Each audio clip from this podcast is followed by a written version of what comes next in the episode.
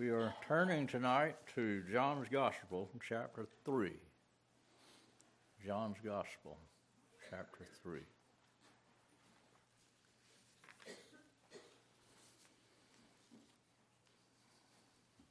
The title of this message tonight is Nicodemus,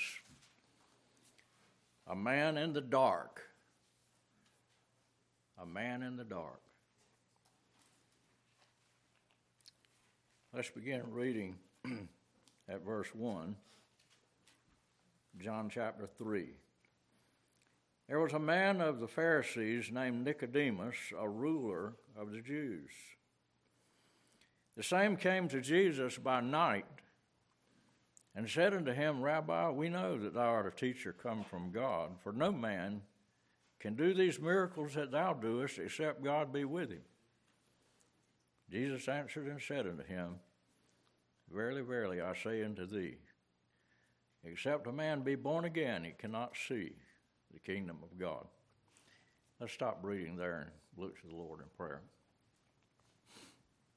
Father, help us tonight to understand something of the depth of this passage. For we ask it in Jesus' precious name. Amen. Today, I had a little girl come to my office. Uh, she was out of the lower grades, and I had no idea what she wanted, but she seemed troubled. And so I invited her to sit down at the conference table there, and I asked her, uh, What's going on? Um, and she looked at me with great big tears in her eyes. And she said, Mr. Creech, I don't think I'm saved. And I want to be saved. And I had the pleasure of sitting there talking to her uh, and showing her from the scriptures what God had to say about that question. And I've thought about a number of things to speak on, and there's just a multitude of things uh, that I would like to speak on. But it seemed like I needed to come back to this passage.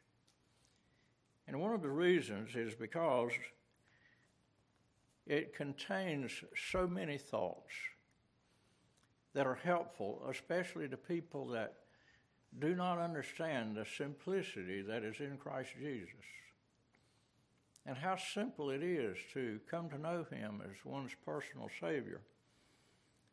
But one of the reasons I mention this little girl is because she came seeking. And uh, that's special.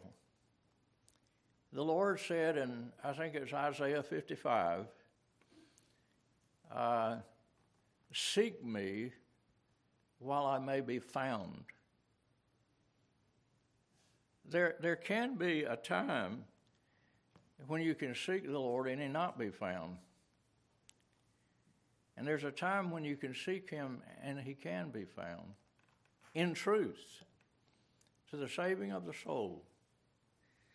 And uh, I was thinking about that little girl as I have been teaching this uh, passage for several days, really, in chapel. Um, and how we've got a man here by the name of Nicodemus, a ruler of the Jews, that did this very thing.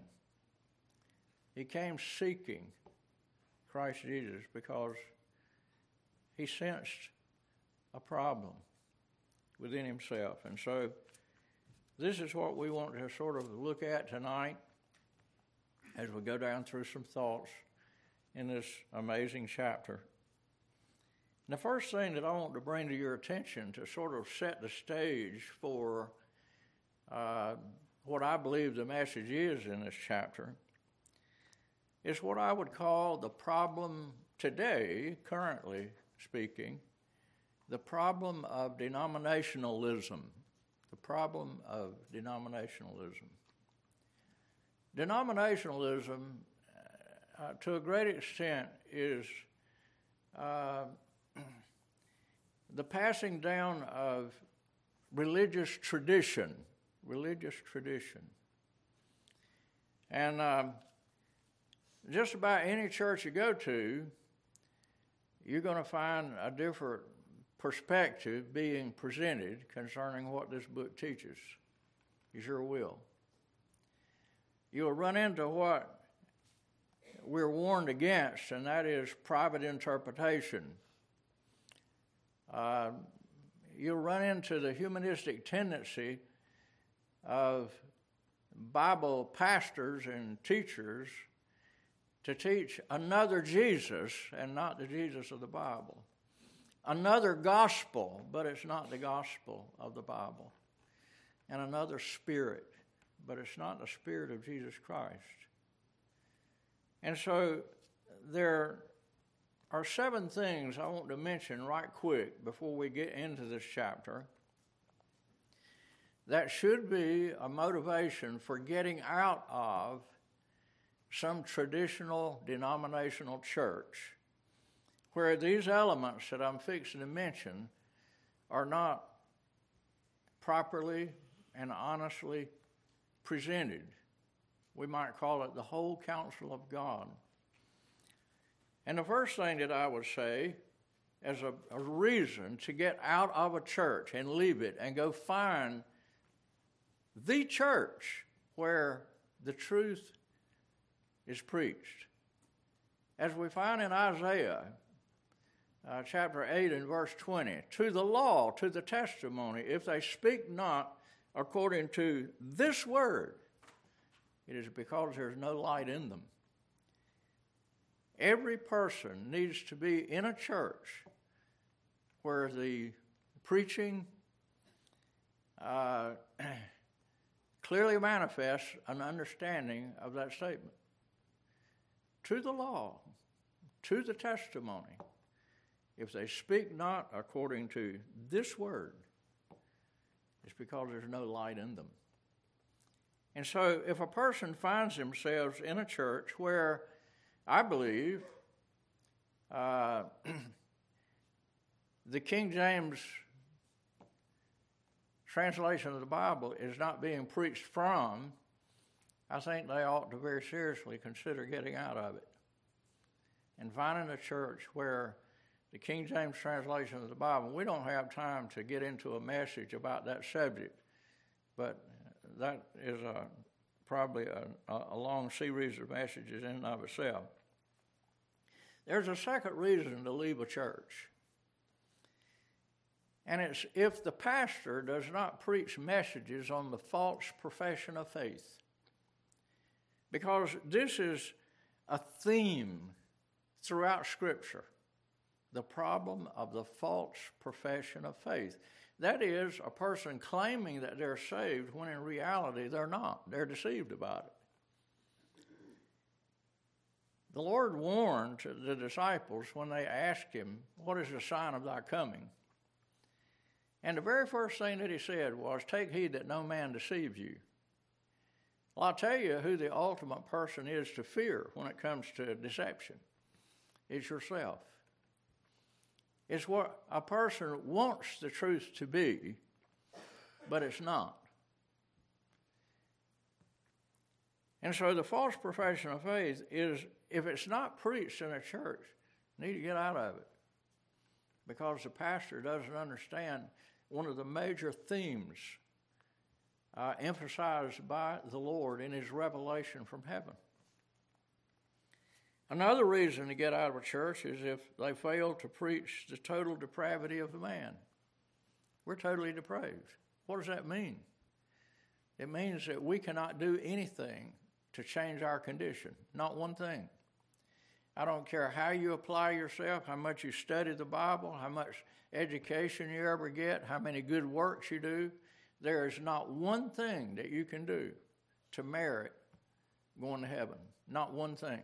Not even one thing. That's total depravity.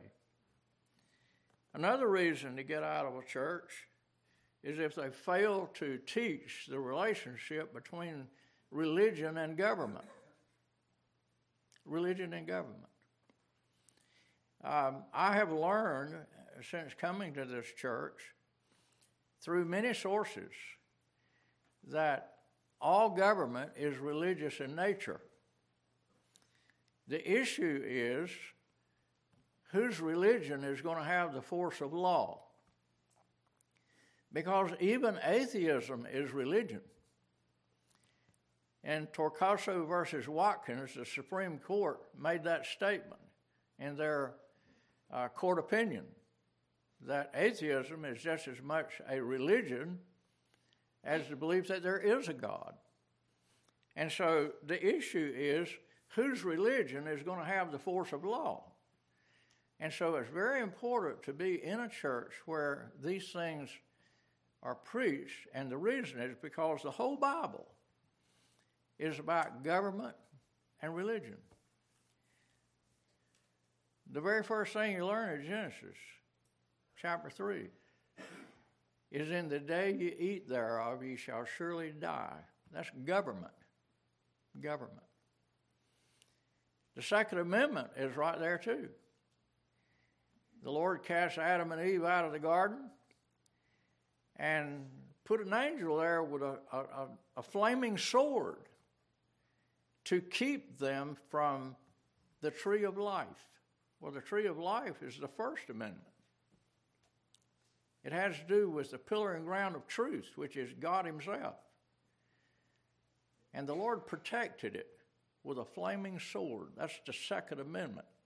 That's where our Second Amendment came from, right out of the Bible. So it's important to see these things, and it's important to be in a church where these things are taught. The only church mentioned in Scripture that is worth knowing about is the church that's teaching this word.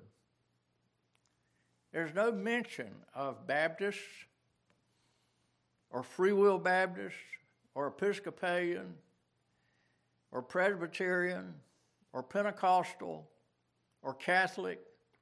There's no mention of any of these things in the Bible.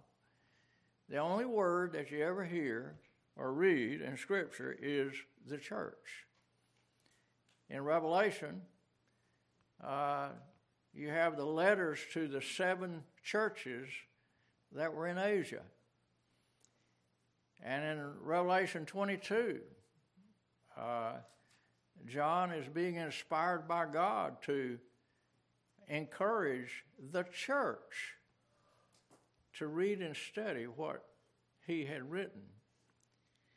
And so that's very important. Another thing I'd like to say, which I learned in this church, is that the most important decision you will ever make is where you go to church. Did you know that it's more important than who you marry? I didn't used to understand that, but it is. It's more important than anything else. Some people will say, well, it's uh, the most important thing is to get saved. Well, the question, the issue there is where do you go to find out how to truly get saved? Because churches are full of people that believe they're saved, but they're not because they've got a false profession of faith. So, where do you get the true profession of faith? Well, it's in the church that teaches the truth about how to be saved. It's the most important thing in the world is the church that you attend in life. That's where you, you learn how to genuinely be saved. It's also in the church that you learn who not to marry. So, getting married is not the most important decision you'll ever make. It's the church the pillar and ground of truth, so that when you make decisions in life, you make the right one. And so, it's in the church that you learn who not to marry. and who to consider in marriage. Another reason to leave a church is if they never preach on hell, on the lake of fire. I learned in this church that Jesus Christ said more about hell than he did heaven. And it was never spiritualized, it was always presented as literal a place of literal torment, a place of literal flames, just like the Genesis flood was literal water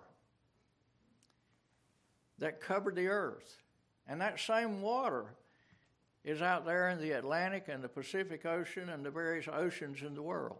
That is the same water that once engulfed the entire world.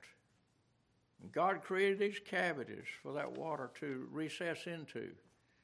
And so, going down to the coast and looking out there at all that water, you're looking at the evidence for God's destruction of the world as it's read in the Genesis account. But let's turn our attention to Nicodemus, this man in the dark.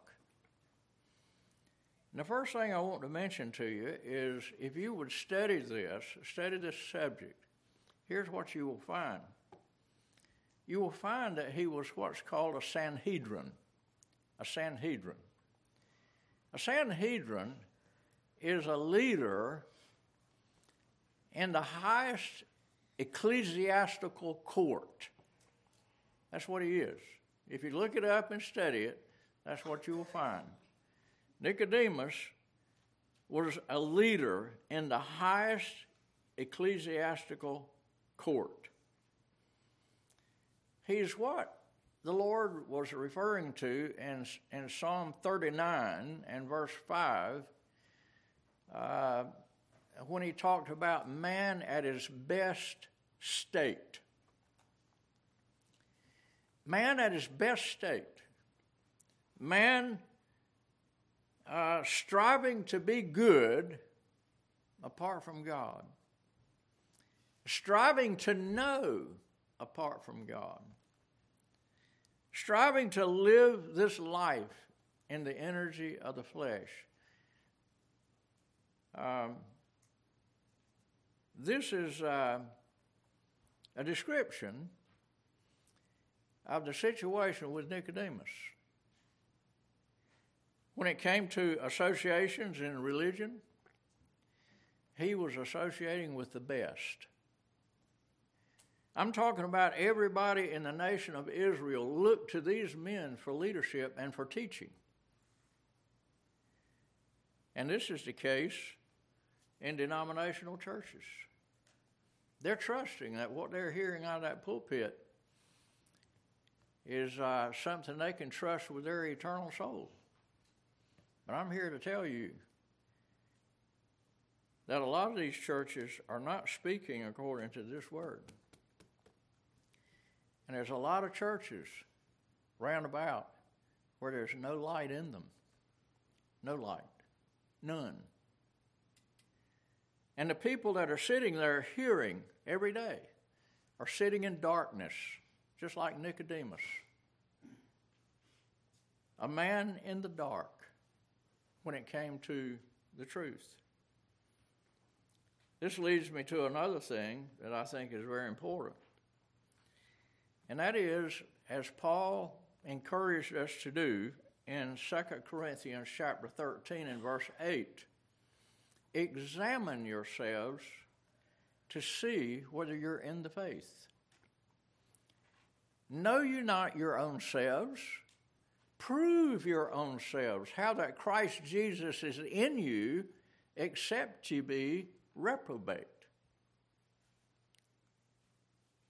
One of the most important things in the world is, ex- is examining yourself. I can't tell you how many times I've gone to church and I've heard a preacher in the pulpit tell the congregation, I got saved at such and such a time, and I have never doubted not once. I can tell you the day, I can tell you the very hour, I can describe to you the situation, and I have never doubted whether or not I was saved beyond that time. I knew it. I have studied the Bible for 50 years, and I can tell you that that has not been my experience. I cannot tell you how many times I have sat in agony wondering if I was really saved because of an inner experience and an inner world that no one else ever knew existed. But I did. And I did not understand Romans chapter 7. I didn't understand that the old man, the old nature, cannot be converted. I didn't know that. I didn't understand that I cannot change myself from my natural state any more than an Ethiopian can change his skin or a leopard his spots. I didn't used to understand that. But by studying the Bible and studying passages like that in Jeremiah, I learned that God cannot change from his nature and I learned that I cannot change from mine. I cannot. And that's why it's impossible to be saved by works. There's nothing we can do to be converted into what is going to be pleasing to God. It is the gift of God, it's not of works, lest any man should boast. And so I didn't used to understand these things, but what happened to me, and I'm just giving you my personal testimony, the Lord gradually brought me back to the scriptures and taught me Himself how I could know that I was genuinely saved. Now, let me tell you how it is. And it's what this chapter is all about. Folks, it's not about going to church. It's not about going to church. It's not about memorizing a bunch of verses and being able to explain to people even what you think it means. It's not those things. It's not being faithful to go to every meeting. It's not walking down the aisle and taking the preacher's hand. It's not being baptized. There are multitudes of people who have done every one of those things and just as lost as they can be. And are in the very condition that Nicodemus was when he came to the Lord Jesus by night. There's a difference between you judging yourself as to whether you're saved or not and letting the judge and the Savior himself judge you and tell you whether you're saved or not. And that's what we see right here in this passage. The Bible is written in such a way as to, and I keep saying this, but I want to keep on saying it. The Bible is written to force us to reverse what happened in the Garden of Eden. Well, what happened in the Garden of Eden? Well, Adam and Eve decided that they could do just fine apart from God. They could be religious, they could uh, enjoy the promises of the future as they understood them, according to their will. And Eve believed that she could be as wise as God, knowing good and evil for herself. That resulted in a separation from God. Which resulted in death. And so the entire Bible is dedicated to teaching us the folly of humanism, of trying to define truth for ourselves and do for ourselves according to our will. In such a way that we come to the end of ourselves and we realize that we need the Lord. And so the scripture is designed to bring us back to the only hope there is in scripture, and that's Jesus Christ. And what we've got in this chapter, and as you read it, we haven't got time to look at all of the things. I'm trying to give you a little insight into what you will find there, and you will. You will find that Nicodemus goes and finds Jesus Christ. And what does Jesus Christ do? He looks at him, and Jesus Christ, who is God, the Savior, said, Nicodemus, you're not saved. Jesus Christ told him that. You're not saved. Marvel not that I say unto thee, Ye must be born again. That's just another way of saying, Nicodemus, you're lost. You're absolutely lost. And you'd like to think that everything is okay, but you know that it's not. It's important for us to examine ourselves to see whether we be in the faith according to this word. And do the same thing that Nicodemus did. You got to go to God personally. You see how this reverses the tragedy of the Garden of Eden? You see how the Lord is, is trying to bring us to that point that we turn around, we're converted, we turn around and we run to Him. Seek Him early while He may be found. That's what He wants. And then the message of the Bible is us being one with Him, receiving His mind as our mind. Let that mind be in you, which is also in Christ Jesus. That's a world of difference as compared to what Eve was deceived into thinking. In the day you eat thereof, you shall be as wise as God in your own mind. The Bible is dedicated to teaching us that our little puny, finite minds know nothing. And if we study our entire life, we'll just be those that are ever learning and never able to come to a knowledge of the truth. And so Nicodemus is doing what he should do in view of the preaching of John the Baptist, whose entire life's mission was one thing identifying to the world who God was. And he said, Behold the Lamb of God, which taketh away the sin of the world. I don't know what your situation is sitting out here in this church. There may be somebody that's been coming to this church for a long time, many years. And secretly, privately, you find yourself worried about whether or not you're actually saved. And when you, you think about the signs of the times and the soon coming of Jesus Christ, the truth is, the thought that a holy God could show up just scares the daylights out of you and secretly and privately, you live a life of fear.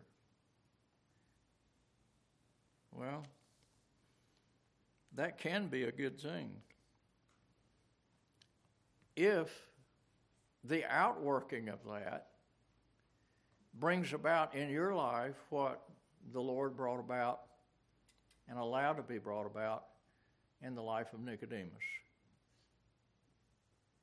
It's a good thing to be troubled. It's a good thing to examine yourself. It's a good thing to be afraid and wonder Am I really saved? I want to know. I want to get this resolved because I'm talking about my eternal soul.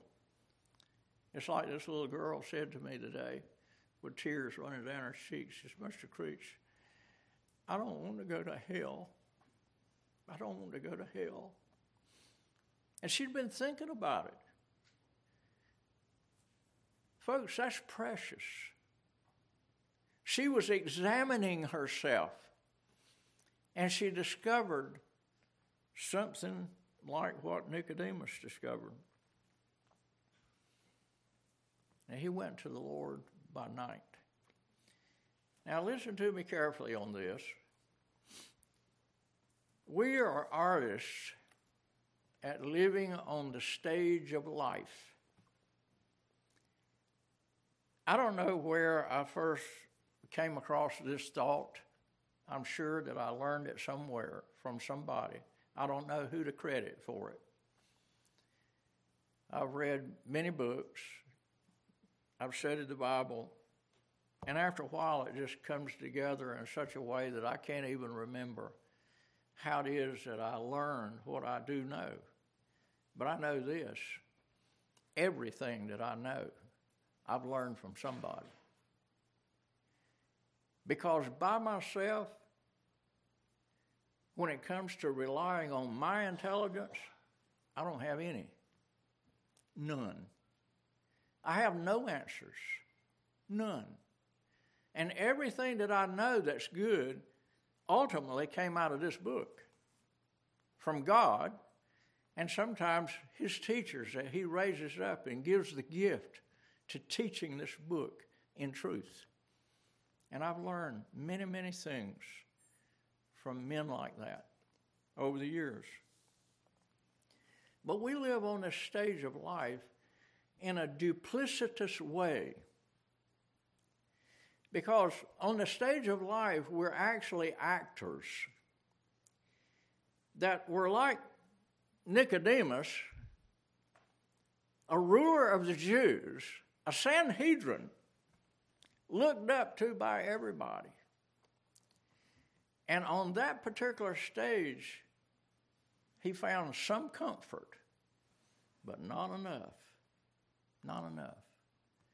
Because secretly, off of the stage of life, behind the curtain, where no one else can see what's really going on, he was troubled. And it may be that you're that way right now today. I don't know. Tonight. Secretly worried to death. Am I really saved?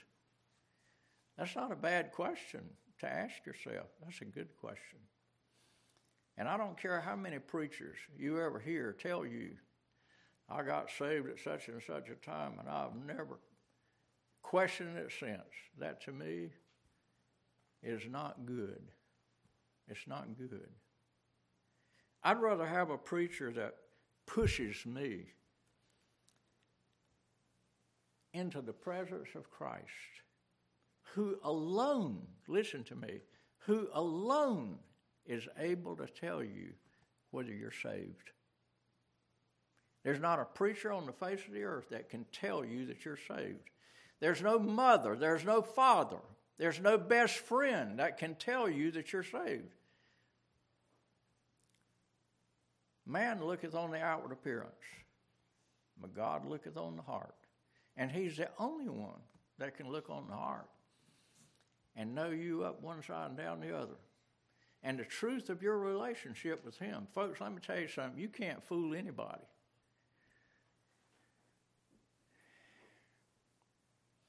In reality, about your actual relationship with the Lord.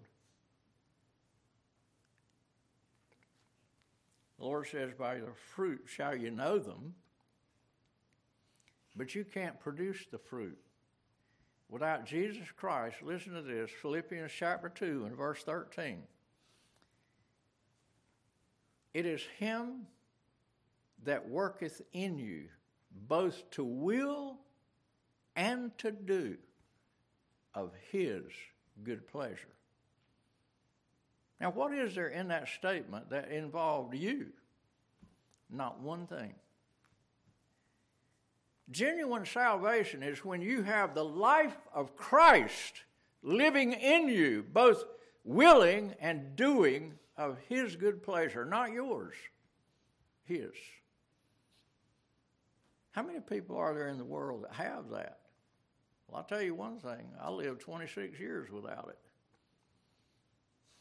And I can't tell you how many times I've told people that I was saved, but I was lying between my teeth.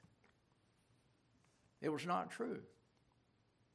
But there came a point where the Lord began to reveal himself in his word to the law, to the testimony. If they speak not according to this word, my word, it's because there's no light in them. Folks, the only one that can tell you that you're saved is the one that told Nicodemus that he was lost. If he could tell Nicodemus he was lost on the stage of life, Nicodemus was in the same predicament as the woman at the well. And he knew all about her up one side and down the other. There was nothing hidden from him. And when that woman finally realized who it was that she was talking to, which is the Messiah, she went into the city and she said, Come see a man that told me all that I ever did. He knows us. And there's no way that in the eyes of God you can live a duplicitous life without Him knowing about it.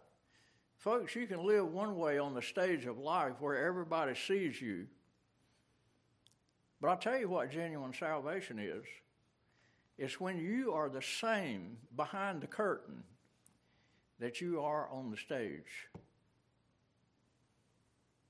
And anybody that's in this room that's living a duplicitous life, you better get off in a corner somewhere and begin to examine yourself very carefully.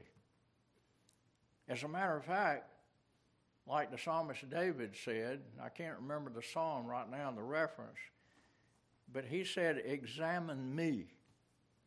His prayer was to ask God to examine him because he didn't trust his own self examination.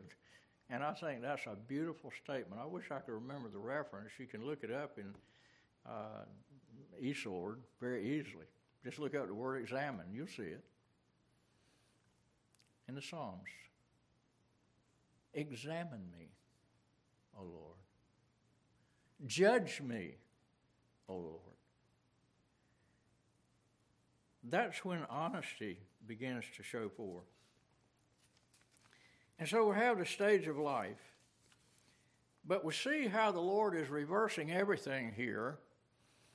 And we see Nicodemus coming to Jesus Christ. Isn't that a reversal of what happened in the Garden of Eden when Adam and Eve went out of the paradise, out of the garden, away from God?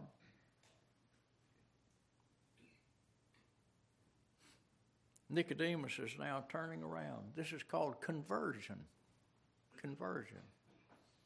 And he's coming back to where the Lord wants all of us in his presence with oneness, like you see in marriage, where the Lord says, I will never leave you nor forsake you. And you're looking to the Lord and you're saying, Please don't ever leave me. Please don't ever forsake me. I don't trust my mind anymore. I want that mind to be in me that was in you. And I want to be able to say with the Apostle Paul, I am crucified with Christ. Nevertheless, I live. Yet not I, but Christ liveth in me. And the life that I now live, I live by the faith of the Son of God. Not my faith, His faith and what he promised to do. There's a tremendous difference between human faith and the faith of God. And the only way you can enter into the doctrine of eternal security is to receive the faith that Christ has in himself to do what he said he would do. And he said he would save my soul. And that's the only thing in the world I trust is Him to do what He promised to do and save my soul, in spite of my condition, which I can't do anything about. I can't stop sinning. I can't stop loving the world and the things that are in the world the lust of the flesh, the lust of the eye, and the pride of life. I deal with these things and battle with these things every day of my life. And I've been saved for 50 years. And I believe you do too. When you're honest, you know that you do. We live struggling with what our, we are in our nature, and the only cure that the Scripture gives us for that condition is what Paul said I die daily. It's putting self to death. You have to die every day to what you are. It's the only way to deal with what you are. You have to die to what you are. You have to enter into the meaning of John's Gospel, chapter 12, and verse 25. He that loveth his life shall lose it, but he that hateth his life in this world, the same shall keep it unto life everlasting. Well, do we have reasons that are real to us for us to hate, to despise, to loathe our person? I believe a person that's genuinely saved us. And the Lord says, if you hate your life in this world, the same shall keep it unto life everlasting. You can't live in this world loving your life. Because if you love your life, you despise his. And this is what Nicodemus is going to teach. Uh, now, this is what the Lord is going to teach Nicodemus. Now, let's look very quickly at verse 5. Um, time goes by so fast, and I want to mention some things here that I believe will be helpful uh, as you study on your own. The Lord tells him in verse 5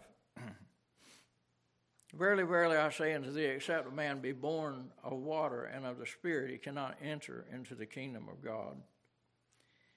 That water and Spirit is speaking of His Word, the water of His Word.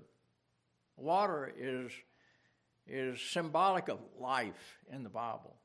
And even in modern science, we know that this is the key element when it comes to life. Without water, there's no life. And so God uses water as a symbol of life. And He is life. And His Word is the water of life. And we need the water of His Word. And we need His Spirit to enable us to understand it in order to be born again into the family of God. And this is what He's talking about. And then in verse 6, he says, That which is born of the flesh is flesh, and that which is born of the Spirit is spirit. Marvel not that I said unto thee, Ye must be born again. He's telling him a second time, Nicodemus, you're not saved. And I don't care if you are a Sanhedrin, you're not saved. I want you to look at something right quick. Um, it's a testimony of the Apostle Paul because he was in exactly the same condition as Nicodemus, who was a Sanhedrin who was a man who knew the Bible up one side and down the other and was lost. Acts chapter 22, reading at verse 1. Men, this is the Apostle Paul speaking, Men, brethren, and fathers, hear ye my defense, which I make now unto you. And when they heard that he spake in the Hebrew tongue to them, they kept the more silence. And he saith, I am verily a man which am a Jew, born in Tarsus, a city of Cilicia, or in Cilicia yet brought up in this city at the feet of Gamaliel. Now, Gamaliel was a doctor of the law. He was like a Sanhedrin, no doubt was. He was one of the religious leaders, a PhD, what you might say, in religion. And Paul is saying, I was brought up at this man's feet. A lot of difference being, between being brought up at the feet of Gamaliel. and Mary, who was brought up at the feet of Jesus Christ. A lot of difference. Gamaliel is just a man with his human understanding of the Word of God. And he goes on to say, and taught according to the perfect manner of the law of the fathers, and was zealous toward God, as ye all are this day. And I persecuted this way unto the death, binding and delivering into prisons both men and women, as also the high priest doth bear me witness, and all the estate of the elders, from whom also I have received letters unto the brethren, and went to Damascus to bring them which were there bound unto Jerusalem for to be punished. And it goes on and on, where Paul is talking about his credentials. Before his experience on the road to Damascus, where he met God. And Paul was radically changed.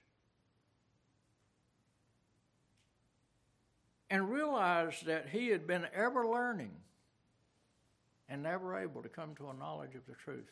That is exactly the condition of Nicodemus. Ever learning, but never able to come to a knowledge of the truth. Why? Because neither of these men, listen to this, had a personal relationship with Jesus Christ. Let me tell you something, folks. If you're not a person, if you're sitting here in this church, if you're a member of Calvary Memorial Church, and you do not passionately get up every day of your life to meet with Jesus Christ personally, I doubt that you're saved. I sure do. I sure do. I believe anybody that comes to this church and thinks that coming to church and being faithful at it and reading your chapter every day and doing many, many things.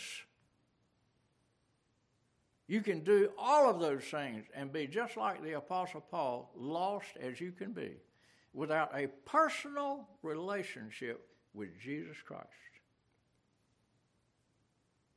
That's what it means to be genuinely saved.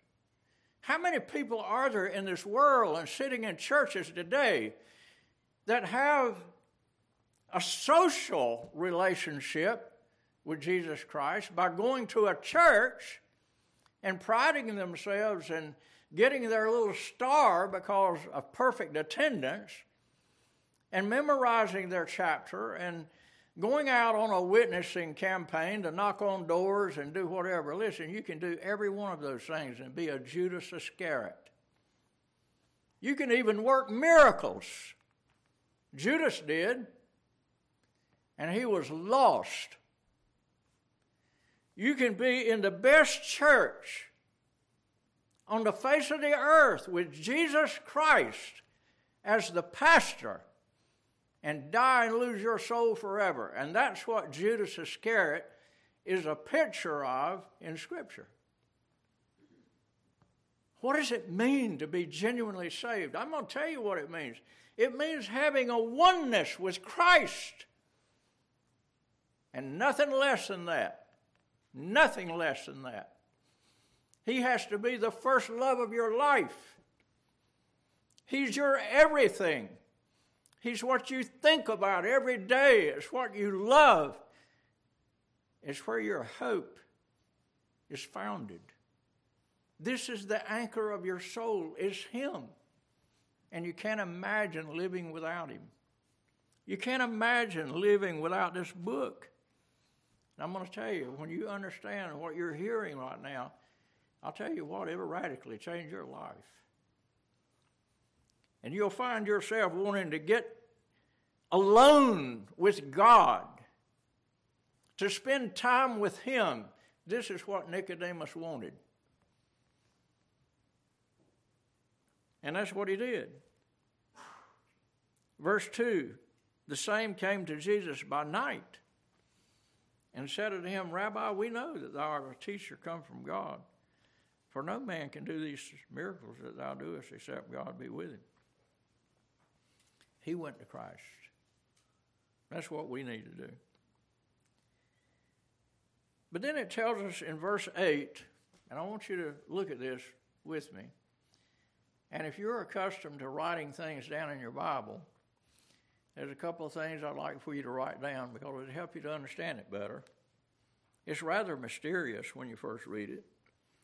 Verse 8 says, The wind bloweth where it listeth, and thou hearest the sound thereof, but canst not tell whence it cometh and whither it goeth. So is everyone that is born of the Spirit. So, what is he telling us? Well, he's talking about how profoundly ignorant we are. Ignorant of what? Well, think about it. Okay, we're standing outside, and all of a sudden we feel a breeze. Do we know where the wind came from, which is past? Do we know where the wind is going after we stop feeling it? That's future. What do we know about the past? For sure.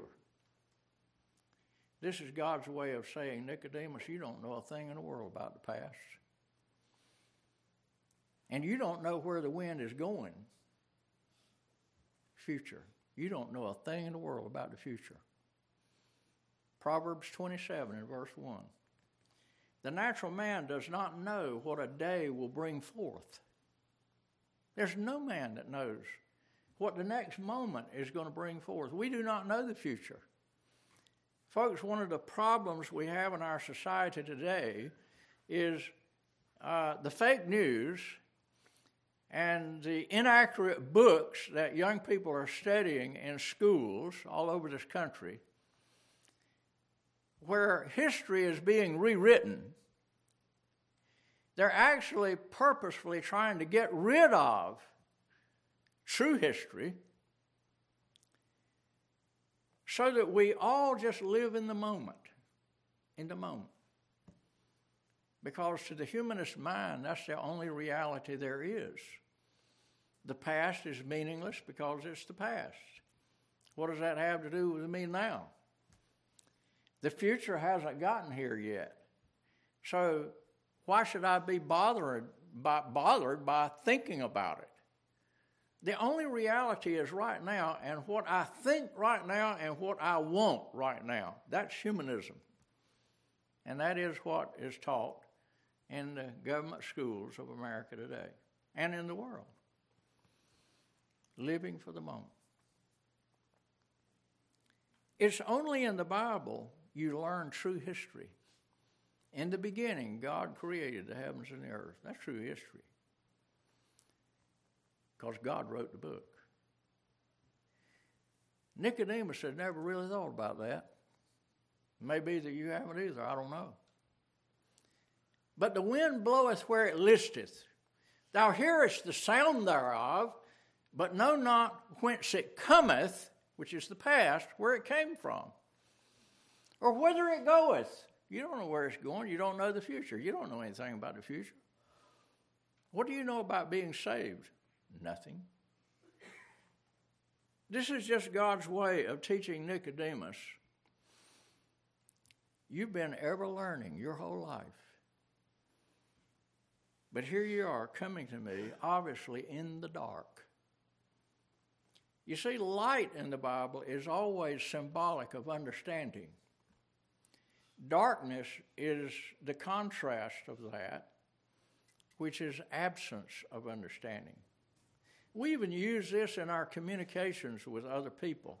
Oh, I just, the light just came on and I understood. Or, oh, he's in the dark. He doesn't know what's going on. We use that kind of phraseology in communicating about other people or even ourselves. Well, this is the Lord teaching him that. When Nicodemus is at a total loss, verse 9, Nicodemus answered and said unto him, How can these things be? Jesus answered and said unto him, Art thou a master of Israel? and knowest not these things? I mean, folks, do you realize how offensive that remark would be unless you were prepared to hear it because you knew that you didn't know anything. I mean, why else was he coming to the Lord by night? Well, he, he, he had realized he didn't know anything. What do we know without God? What do we know in our independence away from God? That's why the Bible is written so as to bring us to Christ, to be one with Him. And that's what salvation is. And so he goes on to explain to him how far away we are from understanding earthly things or heavenly things. We don't know anything about heaven, and we certainly do not know anything about how to live life. And that's what the Lord is telling him. The only way you'll know how earthly things, that is, how to live life, is to read my instruction book and learn to make choices that are right. And I'm the only one that knows what's right. You got to come to me to know how to live when it comes to earthly things.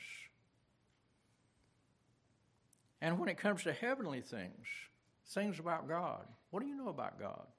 You never ascended up, God is invisible. What do you know about him? You know nothing about him but what I've revealed. Without controversy, great is the mystery of godliness that God was manifest in the flesh. We beheld his glory, the glory as the only begotten of the Father. Well, our time is, is really gone. I don't want to keep you any longer other than just mentioning to you that the very next thing that he does is he uh,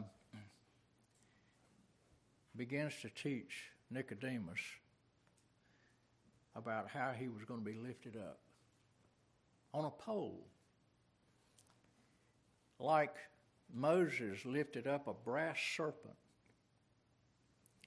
When the people had been bitten by venomous snakes, Moses fashioned a, brass, a brass serpent and put it up on the pole, and he said, If you will look at that brass serpent, you can live.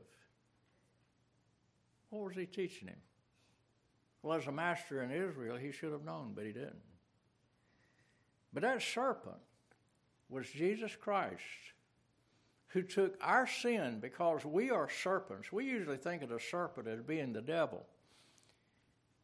But Jesus Christ taught these same Pharisees right here. He taught them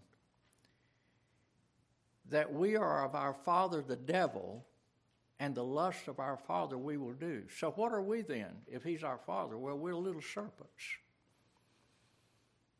And Moses was teaching the people if you will acknowledge what Jesus Christ did for you, he took your sin and became a serpent.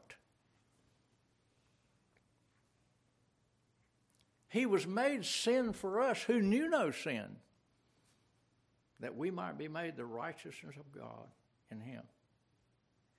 And if we will look to that cross and the one that became a serpent in our place, the message of the Bible is He will give us His righteousness as a free gift. A free gift. Nothing you can do for it. The most unexpected thing in the world. But you got to have it to enter into Colossians chapter 1, verse 22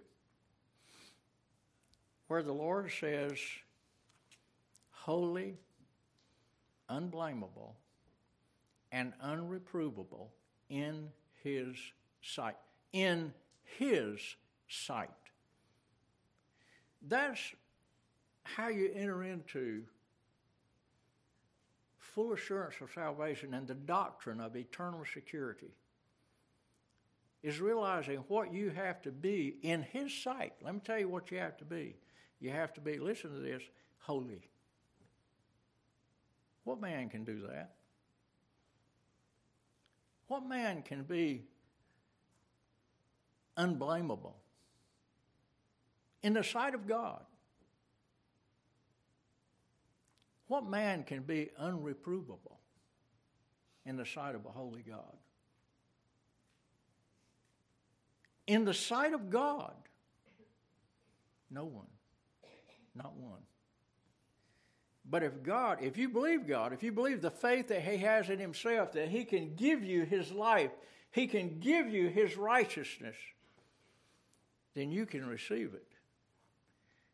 And you can enter into the most amazing peace and joy you have ever known. Let's look to the Lord in prayer.